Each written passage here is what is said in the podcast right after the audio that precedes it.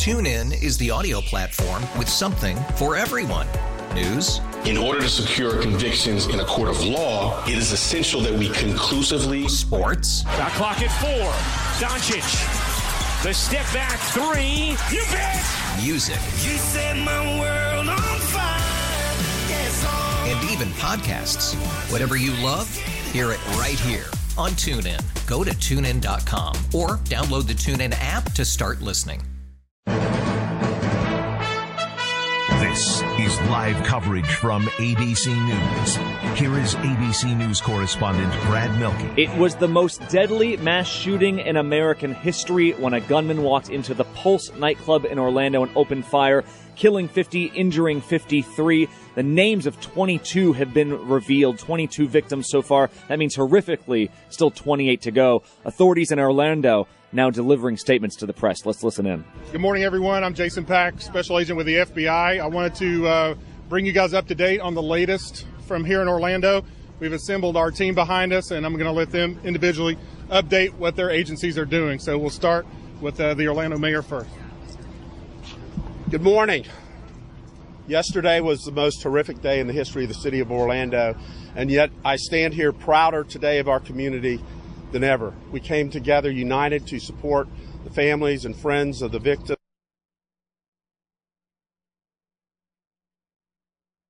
Victims.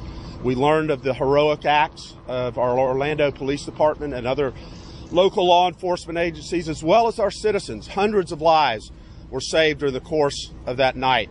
Uh, OPD, OPD and the other law enforcement agencies responded heroically, uh, allowing hundreds to escape at the beginning of the event and then breaching the wall, killing the bad guy, and rescuing dozens of hostages. Uh, the medical personnel that saved so many lives that were transported to the hospital are certainly heroes in my mind today, as well as the entire community. And then we turn it over to we begin thinking of the families and identifying the victims, which is critically important because I could not imagine being one of the parents or knowing that your loved one might be among those that are deceased and having to wait and find out. Uh, the FBI did an unbelievable job of clearing the scene. By 11 o'clock, all of the victims had been removed and turned over to the medical examiner and to the FDLE.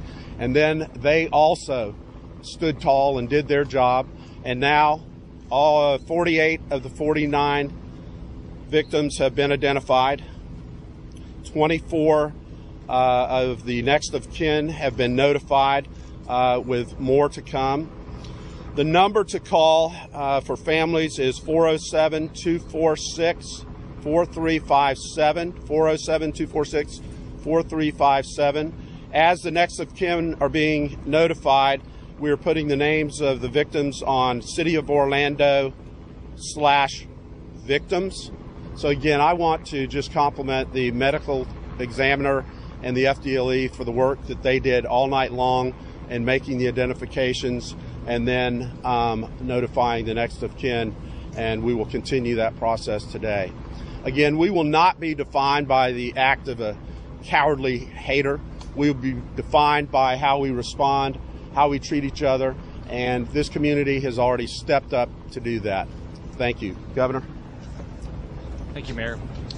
Just a few minutes ago, I asked the uh, the President Obama to declare a state of emergency for the state of Florida. Uh, I did that yesterday uh, for uh, Orlando, uh, Orange County, and the mayor did it yesterday for the city. Uh, the um, when you stop and think about this, you think about we all think about. Thank God it wasn't our family, but if you go through that list of uh, family members. We have a lot of individuals from Puerto Rico. We have a wonderful Puerto Rican community. I have a young lady, KJ Morris, that just moved here from Hawaii to take care of mother and grandmother. I have an individual that uh, Luis Vielma that works at uh, Harry Potter, and I was just there last week. So you think these are people that that we interact with every day of our lives. Our law enforcement has done a wonderful job. Uh, the Orlando Police Department, the Sheriff's Department, FDLE, the FBI uh, did a wonderful job of getting the um, uh, the bodies removed uh, from Pulse, and FDLE with the medical exam- examiner did a great job of identifying the bodies. This is a wonderful community we live in. This is a wonderful state. We are the best melting pot in the world. We have 20 million people live here. We'll have over 100 million people to come visit here because it's a wonderful place to both live and uh, and visit. We're going to continue to work hard to take care of these families and make sure we try to get this community back and the state back to work as quickly as we can. But right now, it's time to grieve for each family member that either lost a loved one or still has somebody in hospital uh, injured. Now I'll turn it over to Orlando Chief uh, uh, John Mina. Good morning. I wanted to provide some more information about our initial response and subsequent rescue of many, many people. Uh, so, again, we had an extra duty, off duty officer working for Pulse Nightclub uh, in full police uniform. Uh, at about 2 o'clock, he responded to shots fired. He did engage in a gun battle with the suspect somewhere near one of the entrances.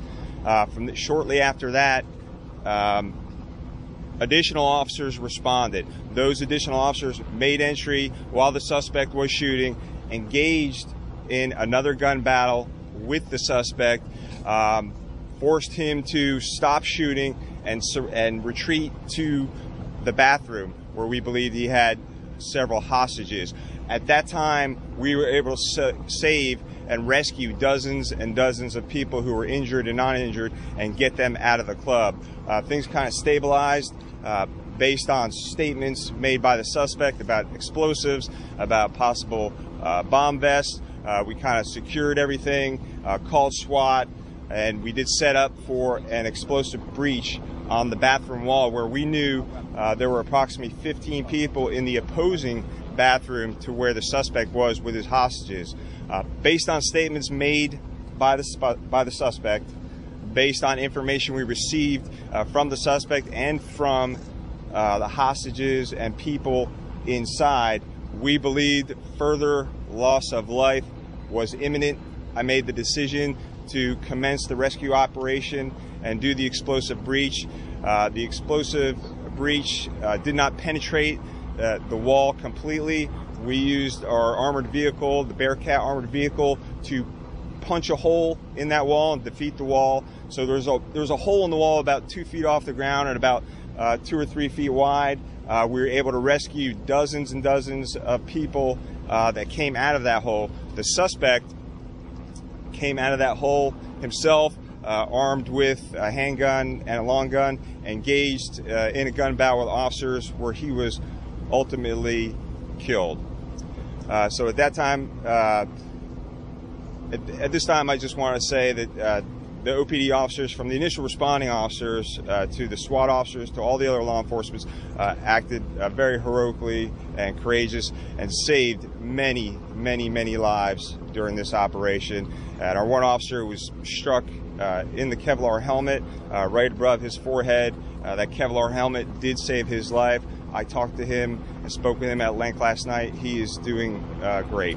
Uh, so this time I'll turn it over to Special Agent Danny Banks. Well, I'll answer some questions. Could you clarify if any more victims were shot when it was a hostage situation? I'll talk about it. Uh, so, good morning. Uh, I want to talk very briefly about what our primary mission for all of us today is, and that's the identification of the victims and the notification of the family. Uh, as you heard from Mayor Dyer, we have confirmed the identity of 48 of our 49 victims.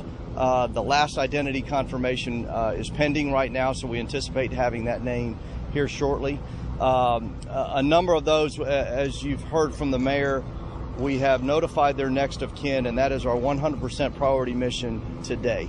Uh, as you're aware, the City of Orlando is advertising the names of those victims as we make the notification to the family member. And I'll explain to you very briefly on how that's going. We have teams of FDLE agents, OPD officers, FBI agents that we're deploying as we're identifying these victims throughout the state and really throughout the nation to identify the family members to let them know that their loved one is deceased. Once we've confirmed that, that is at the time we'll post that to our website. Uh, so I ask that everybody just respect the privacy of the family and that we will advertise those names of those victims, but only at the time that we can confirm the next of kin is notified. Uh, again, I want to state that is the primary mission of all of us right now to notify the family members exactly that that uh, one of their loved one is is dead, and then we will advertise those names publicly uh, to the rest of the community. So I'll turn it over to now. Uh, I believe the FBI is ready to speak. Ron Hopper, U.S. Attorney, U.S. Attorney Lee Bentley. As Mayor Dyer said, yesterday was the most horrific day in the history of Orlando. Indeed, it was a day of the largest mass shooting in the history of the United States. Terrible tragedy. Uh, first of all, on behalf of the federal government, I'd like to thank our state and local partners, um, the Florida Department of Law Enforcement, the Orlando Police Department, the Orange County Sheriff's Office. The men and women of these agencies have been working tirelessly um, over the last day and a half. On behalf of the federal government, I'd also like to thank the governor, um, Senator Nelson, and all the other elected officials who've been here today for their help, uh, for their interest in what's going on here. We're working very closely at the United States Attorney's Office with our partners at the main Department of Justice and the National Security Division. Uh, we're also working, of course, with the FBI and with ATF. Um, an amazing amount has been done um, in just over 24 hours. Um, been ex- as, as, has been explained, almost all of the victims have been identified. The notification process is ongoing. We've been collecting a great amount of electronic and physical evidence.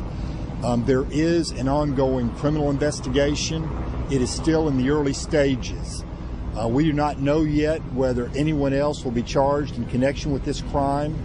I do want to let you know that we have no reason to believe that anyone connected to this crime is placing the public in imminent danger at this time, but there is an investigation of other persons. Uh, we're working as diligently as we can on that. We have teams of prosecutors as well as teams of agents working around the clock, getting search warrants, getting court orders. If anyone else was involved in this crime, they will be prosecuted. Um, and now I'm going to turn it over to um, the ATF Special Agent in Charge, charge Regina Lombardo. Thank you. Good morning. First, I'd just like to extend ATF's family would like to extend a heartfelt,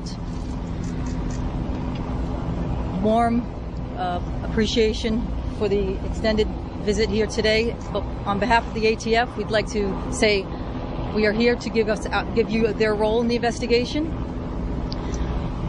We found uh, on the scene there were two weapons on the scene. ATF brings that unique tracing capability to the table. We've been able to trace those weapons. Uh, the weapons have been traced to the last known purchaser, which is the shooter. One of the weapons was also, the third weapon was also found in his vehicle. We are still working on tracing that weapon as well. Um, we would like to extend our heartfelt condolences to the victims' families as well as the LBGT community. We are working the investigation with a team of ATF um, analysts, special agents. We are working together with the FBI and all our state and local partners here today. We have a team of people here that are able to provide what we can to this investigation. I'd like to now turn it over to the FBI, Special Agent in Charge. Good morning. My name is Paul Wysopal. I'm the Special Agent in Charge of the FBI's field office here in Tampa, which includes the Orlando Resident Agency. I think yesterday you heard from uh, Assistant Special Agent in Charge Ron Hopper, who did a commendable job uh, as the on-scene commander for the FBI. Uh, I think one of the things to take away from this, these bad events such as this, as we learned in 9 11, brings the community together, uh, including the law enforcement community. As you see, everybody represented here, we all work together uh, from the get go. From the time at 2 o'clock in the morning when the shooting began, everybody uh, rallied together to, to work the case to, as one force. Uh, we have a joint terrorism task force, of which all these agencies represented that just spoke are also represented on the joint terrorism task force. Uh, so we work cases side by side. I think a lot of the investigation so far has kind of been disclosed to you. Uh, the main thing that we looked at uh, in, in, the very beginning uh, is the victims. As you heard, there are 49 that are deceased, 48 have been identified. Uh, family members of about 24 families have been notified. Uh, we also have brought down 30 victim uh, witness uh, specialists, and they're to work with the families to try to get them what they do need. Uh, the resources are available. Other agencies have pulled their resources and brought them down. Uh, the FBI has brought uh, resources to bear from the Miami field office, the Atlanta field office, the Jacksonville field office, as well as Quantico, Virginia. The laboratory has sent down shooting reconstructionists, and that's kind of the next task at hand. As of last night, within 24 hours, all the victims were removed from the Pulse uh, bar uh, lounge, and now we're going to be processing it with the reconstru- uh, shooting reconstruction team uh, to get as much forensic evidence as we possibly can at that point. Um, the investigation continues. Over the night, we've probably processed about 100 leads uh, that were worked on by agents and task force officers combined. Uh, the task force has been up and running since the beginning of this and will continue to run. That's one of the things that all the agencies will do is bring the resources to bear. Uh, our focus is to get the truth and to get it to you as quickly as we can. Uh, but you have to realize there is a balancing act. A lot of what we do on investigations may become classified. Can't disclose that information basically ask for your patience and that you bear with us in the investigation. We'll disclose what we can when we can. Uh, and you have to recognize that when we can't, it's not because we don't want to. It's because there may be prosecutions down the road. We're not sure where the where the leads will go. Uh, as you know, post 9/11, uh, no stone is unturned, and that's the same today as it was then. Every uh, terrorism case and investigation is going to be worked the same way. No stone will be left unturned, and we'll follow the leads wherever they take us. Uh, we'll brief you as best we can when we can. Uh, but you'll have, you'll have to bear with us on that and, and just trust our judgment. The FBI has been in, in existence for over 108 years now, and uh, we've earned the people's trust by working cases hard and being straightforward with you. And we don't want to violate that trust by giving you bogus information that two hours later we got to come back out and tell you that information was wrong. So we keep you abreast as best we can by giving you accurate information. And by doing that, it may take us some time to get you that accurate information. So with that, uh, just uh, ask you to bear with us as we move forward in the investigation. I want to do uh, like everyone else did and commend the uh, the first responders. They actually saved lives by responding as quickly as they did. Uh, numerous people uh, were brought out alive and unharmed, and many more are in the hospital, hopefully to recover and begin that healing process. and that's that's another thing that's a bonus for this community that it has come together, and hopefully that will maintain and, and stay the course. Barring that, I guess we'll take some questions. Why is the number changed from the 49? Live from Orlando, Florida, an ongoing press briefing from law enforcement outlining what exactly happened and steps going forward. You've been hearing from the FBI, the Orlando PD, and several local and national officials. You're listening to live coverage from ABC News. Let's go back to Orlando, where authorities are now taking questions. Families have been uh, made aware of their location. Chief, can you help us clarify one thing, if you don't mind? We're just we got a couple more remarks. We got a couple more remarks, and then we'll answer questions. Sure thing. Sure. Uh, good morning. Uh, this has certainly been a trying time for all of us, and I can tell you, as a native of Orlando, um, this is certainly touching to my family and I. I've uh, served here in this community with the Orlando Police Department and now as Orange County Sheriff, and uh, there's never really been a time where I've seen where the agencies at the federal, state, and local level have really come together to work. And throughout the night, our agencies have continued to work with the FBI. Uh, we have a great partnership, and I am certain that within just a short period of time, all of these victims will be able to be identified, and those families will be re- reunited with their loved ones, if you will. That uh, effort is certainly going on, and so uh, we have received uh, tremendous outpourings of support from across the country, from our colleagues and law enforcement. And I can tell you that it's very heartwarming to all of us who uh, wear the badge and carry the gun on a daily basis. Uh, as I have uh, talked with some of my staff and some of the staff who of the Orlando Police Department who responded yesterday to this tragedy, uh, the men and women uh, were certainly touched by this. Uh, many of them saw some carnage that they would never ever see in any other location. If you think about it, uh, this is not a war zone uh, that we are living in. This is a civilized society, and we had to deal with something unthinkable in which uh, 50 people, uh, 49 victims, and an individual died yesterday, and many of these law enforcement officers had to go in and uh, observe that.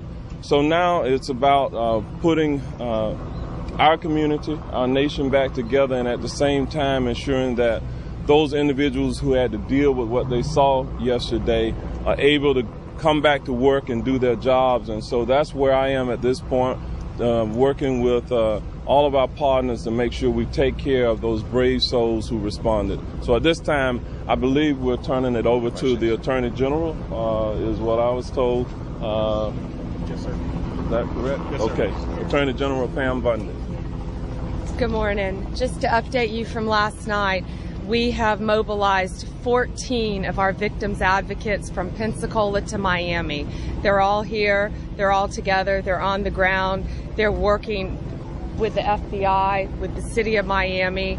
Um, we know now that of the victims, only 24 families have been notified. I know you have this number, but please repeat it 407 246 4357. 407 246 4357. If you're a friend, a distant friend, please don't use that number.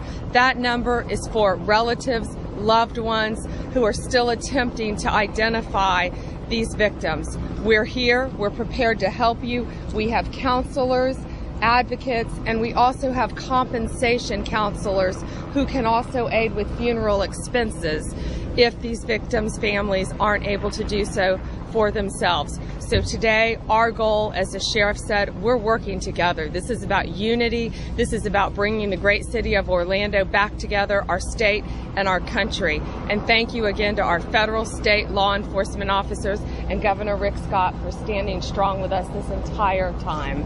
Thank you. Thank you. Let me ask you that one question. Can you clarify when this became a hostage situation for several hours?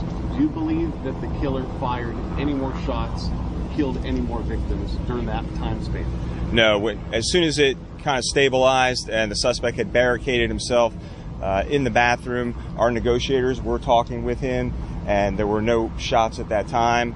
Uh, so, but there was talk about bomb vests, about explosives uh, throughout, and then there were statements made about imminent loss of life, and so that's why I made the decision to make the entry at that time.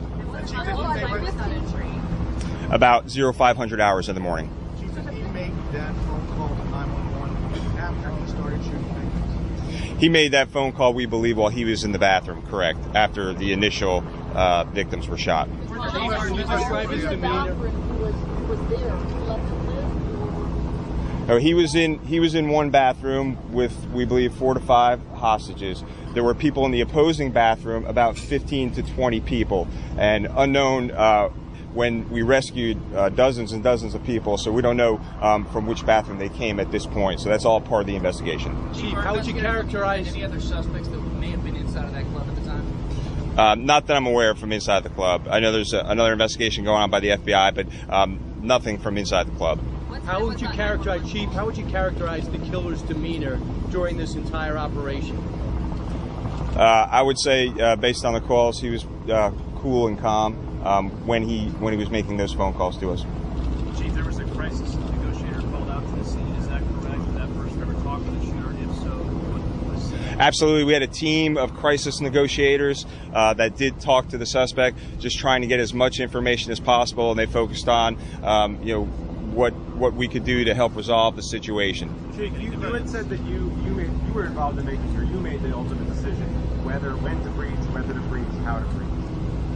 Talk about what that was like making? Yeah, absolutely. Uh, and let me just say this: I'm surrounded by a great team of people from not only the Orlando Police Department, but uh, the sheriff, as well as our federal partners. And the information that that I received from my team is that uh, loss of life was imminent. Uh, so yes, had to make that decision. Hard decision to make, but uh, like again, I wasn't alone. I did have a team of people advising me, and we all knew that was the right thing to do, and believe we prevented uh, a lot uh, future loss of life and saved many, many lives. Chief, can you give us a little insight into uh, when he's on the phone? It, there are reports from witnesses that he was laughing, shouting, celebrating as he was firing, and that he proclaimed his allegiance to ISIS. What did he really say that you know? There, there was a, a an allegiance to the Islamic State. Uh, there, there was no laughing uh, as far as uh, our, our negotiations were, were involved. When will you release the 911 calls? What's that? When will you release the That's up to the FBI. It's all part of their federal investigation right now. Chief, is there, Chief, Chief, is there a chance that the is there a chance that the people might have been struck by friendly fire, so to speak, maybe in, in the crossfire, maybe an officer's bullet might have hit a, one of the victims? Well, I would say it's all part of the investigation, but I will say when uh, our SWAT officers, about eight or nine officers, opened fired, their backdrop was a concrete wall, and they were being fired upon. So that's all part of the investigation.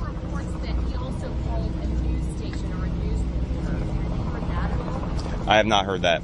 Can you tell us if there was any surveillance inside the club, and if so, what have you learned from that? Video surveillance?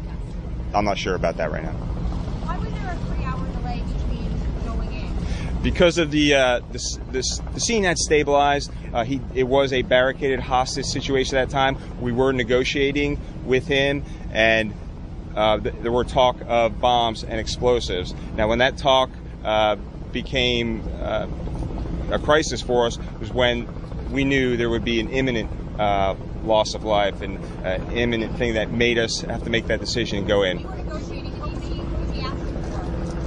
He really wasn't asking for a whole lot, and uh, we were doing most of the asking. Can you explain what is that like to make a decision? You have people that were injured in the club. You'd like to get rescue personnel to help them, maybe save their life, but you have to make this other decision to, to wait to maybe prevent more loss of life.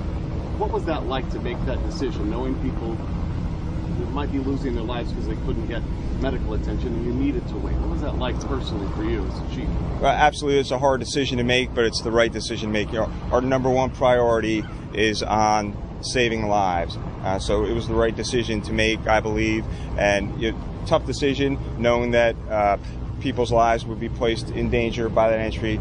Our officers' lives would be placed in danger by that entry. Uh, but we train for that. Uh, we have some of the most heroic and courageous SWAT team members uh, around. So they did a fabulous job and saved saved many many lives. Was this a suicide mission for him? Was this a suicide mission for him? Did you recover any explosives? And what was the third gun that was recovered from the car? I don't know about any third third gun or any explosives recovered.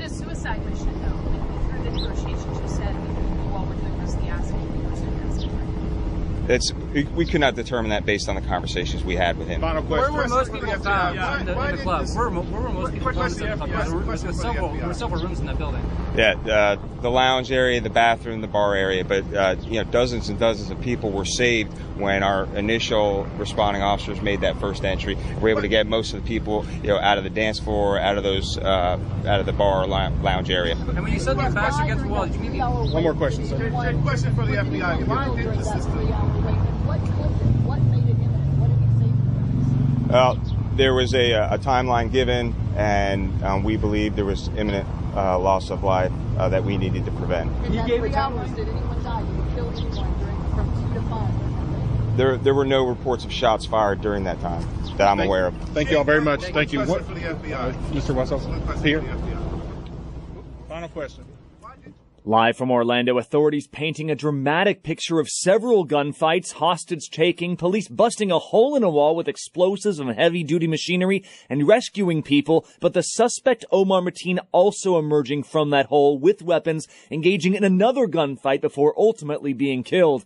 Meanwhile, the grim task of identifying victims and notifying family members continues. Just half the victims' families have been notified so far. I'm Brad Milkey. You're listening to live coverage from ABC News. Let's go right back to Orlando where ABC's Aaron Katersky is standing by. And Aaron, you've been there throughout the night. What have you been seeing?